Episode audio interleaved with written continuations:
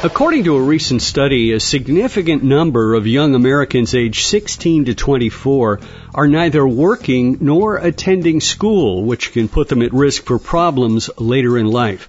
Here to talk about this is Jill Gonzalez. She's an analyst for WalletHub who conducted the study. Jill, tell us a little bit about this study and what led you to do it. Well, as you said, I mean, we're seeing that this has been a growing problem throughout the past few years. And that really is due to many different things, whether it's policy issues, whether it's location, whether it's just environments with economic problems and a lack of role models. So these things follow children through youth and into adulthood.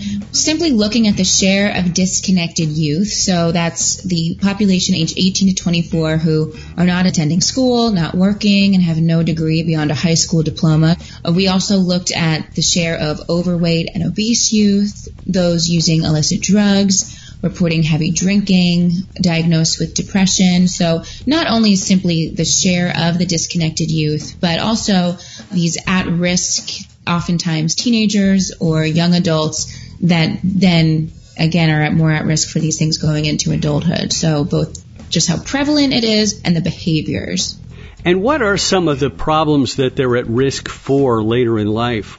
Usually this can lead to things, or at least have more risk for poverty, early pregnancy, violence, all of these things going into adulthood.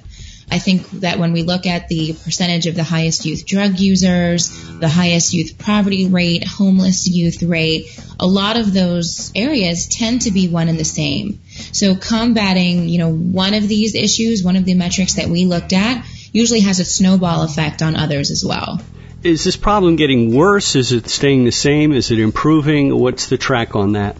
You know, it certainly depends on the state. I would say at the national level, we're seeing that this has been more of a problem over the past few years. So, especially I think when it comes to those illicit drugs, when it comes to the opioid epidemic, I mean, those two topics really go hand in hand here. Is there something that our lawmakers can do, policies that can be instituted that would help these kids?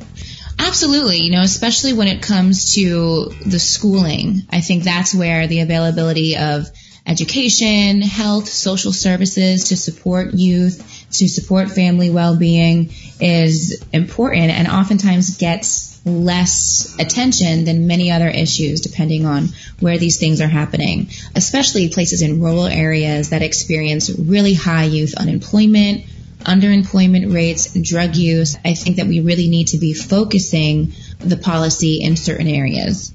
Jill, do you think social media is a factor here in that it does tend to sometimes isolate people and give them a false feeling of being connected?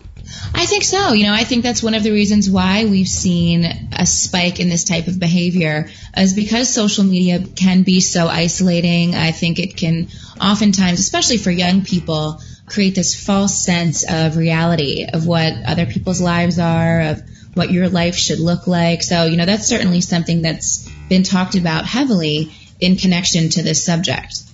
And if I'm perhaps a parent or a family member and I see someone in my family who's kind of disconnected and in this younger age range, is there any advice you would have to maybe intercede or do something?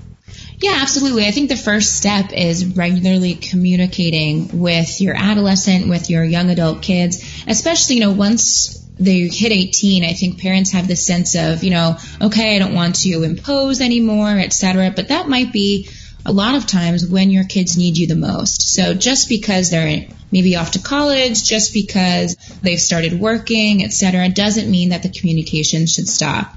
So I think that's number one. You want to show interest in their academic and career goals. You know, make it clear that you care how they do in school or that you care how they're doing at work.